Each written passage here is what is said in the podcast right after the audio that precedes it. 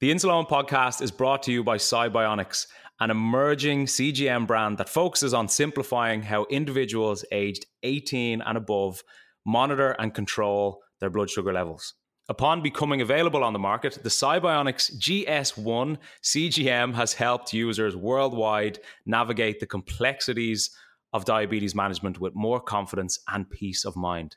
Thanks to Sibionics, now more people are able to view and share their real time glucose data, receive customizable glucose alarms, and generate full AGP reports, all directly from an intuitive Sibionics app empowering them with the necessary information to make better decisions about their health. Sibionics combines data accuracy and comfort of wear, which is important to us all, with a feature rich app. The 14 day scanning free and calibration free Sibionics GS1 CGM aims to deliver reliable, seamless diabetes management experiences. For more, check out sibionicscgm.com.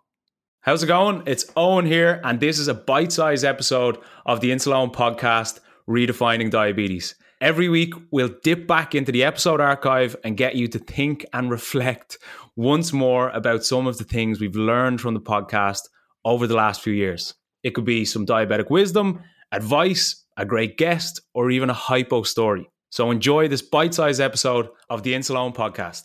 Lemon from Germany says, if your life since diagnosis was a movie, what would be the title?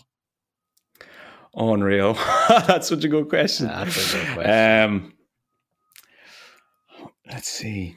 It used to be a lot, but can, you know can I, can I can I ask you just change? Can I ask you to kind of maybe go a little bit another way? If your life was a movie title, what would it be? if you could choose a movie that's already well, out there. well, so maybe give us two. I don't know. Okay. I, I want to ask that one. What's come to my head now is, do you know? Do you know that movie Captain Phillips? Yeah, with Tom Hanks, where the yeah. the, the, pirates hijack the, the boat. I don't know why it's come to my head, but you know when when the pirate goes up to Tom Hanks and he goes, "I'm the captain now." Mm. Maybe I'd call my movie Captain Phillips because that's me saying to myself, I'm the captain now.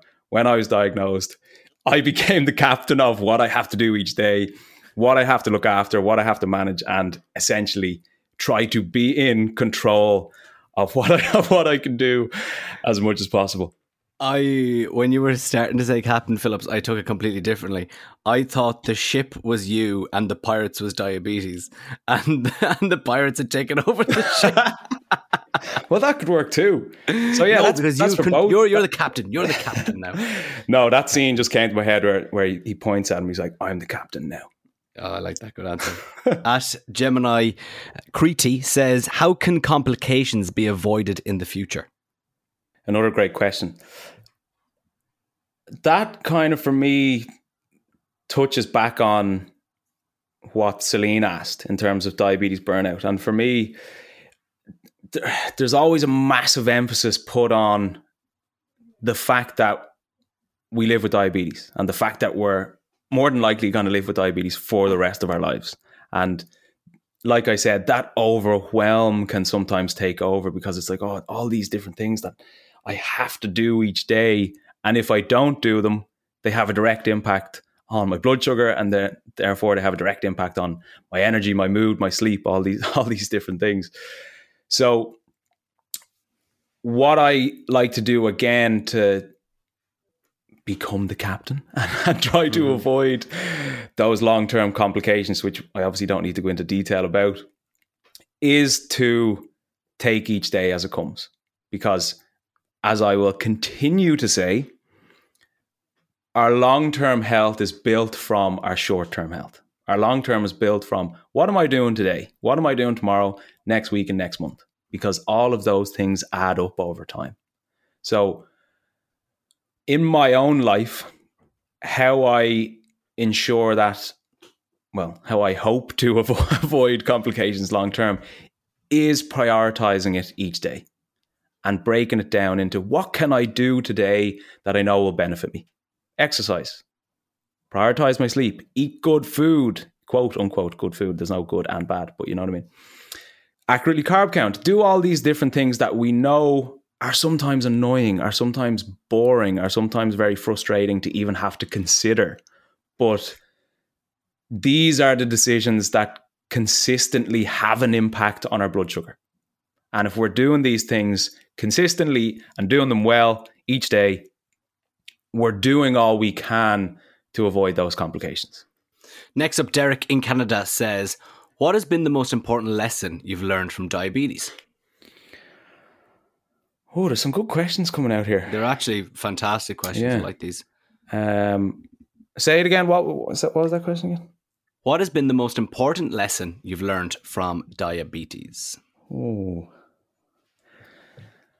Oh, there's a lot for that one, I'd say. But what comes to mind initially is that these are all going to sound like very cliche things to say, but, but they're from my own experience and I feel passionately about them. So the first one would be your life is so short. And I know it's like, oh, life goes so fast and time, you can't hold on to time, etc., etc.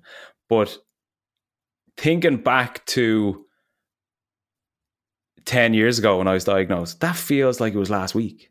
Mm. And sometimes you can think about it and it's like, whoa, yeah, 10 years was a really long time.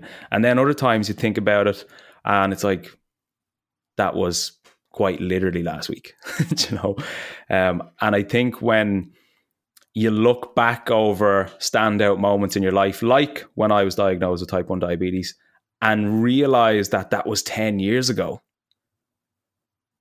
you, you, you come to that sudden realization of, oh my God, that time flew by.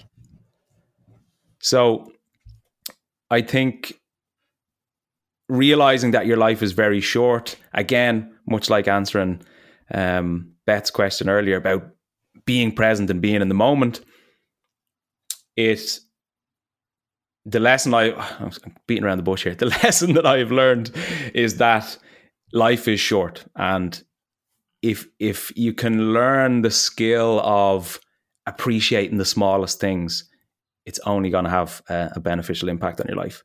And another thing that I have learned from diabetes is that anything you want takes hard work and it takes consistent work, whether that be losing fat, whether that be building muscle, whether that be getting stronger, whether that be trying to build a business, whether that be recording 100 podcast episodes, whether that be learning a new skill, and specifically whether that be you being at your best with your diabetes.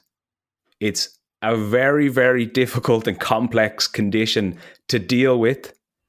And it takes a lot of hard work to be consistent with it. And it takes a lot of hard work to keep your time and range a certain height that you wanted or keep your A1C in a certain way that you wanted.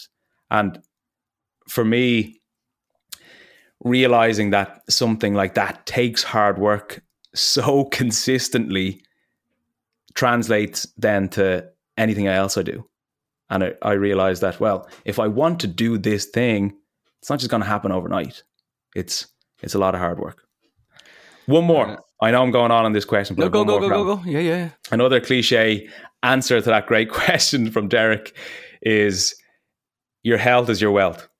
And I've said on this podcast before about how when I was diagnosed with type 1 diabetes, you you're kind of slapped in the face with reality of, wow, you're not invincible as a 19 year old because you've just been diagnosed with type 1 diabetes. And now, to a certain extent, your health is at risk almost every day because you need to keep your bloods in, in a certain range. And for me, having that realization of wow, your health actually is your wealth, you appreciate it more and appreciate you appreciate your friend's health, you appreciate your family's health, and it's just a good mindset for me to have, I believe. And a good example of that is is because if I know my health isn't where I want it to be, i.e., if my blood sugar isn't where I want it to be each day, that has a direct impact on my mood, my energy, my sleep, my performance in the gym, my performance in business, whatever it might be. And yesterday, uh, it, again, is the perfect example of it because I had loads to do and I had a few calls to make. And I always want to obviously be at my best when I'm doing anything I'm doing. And yesterday I put on a new Dexcom sensor. The first 24 ish hours of a sensor can be quite unpredictable readings wise. But what, what happened was I put on a sensor. The readings were obviously a bit unpredictable because it was kind of warming up, doing its thing. It wasn't going to be as accurate. But because I was busy, I glanced at my Dexcom. It said double arrows 10 up. So I was like, oh, Christ, here we go. So what I did was I took a two unit correction of insulin without double checking with my finger prick. And my Dexcom was telling me I was high, but I wasn't actually high because it was still warming up and doing its thing. So because I treated an imaginary or imaginary high, inevitably I crashed down the other end, mm. and that hypo hit me like a ton of bricks.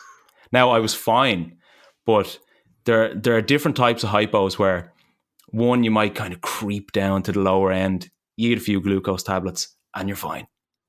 Then the other ones where you may as well be hit by a car because yeah. you're just knocked out of it. And basically, I had to just put a few things on pause, lie down on the couch for like an hour until I recovered. Wow. So I know that if my health is my wealth or if my health is my priority, then I do have the ability to perform at my best.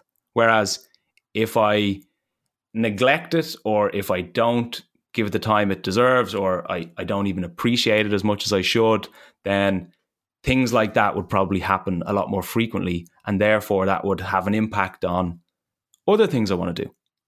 Does that answer the question? I think so. I think Derek okay. got, got enough there. cool. Thanks for listening to this bite sized episode of the Insuleoin podcast. And if you want to listen to the full episode, you can check it out in the description. Chat to you soon.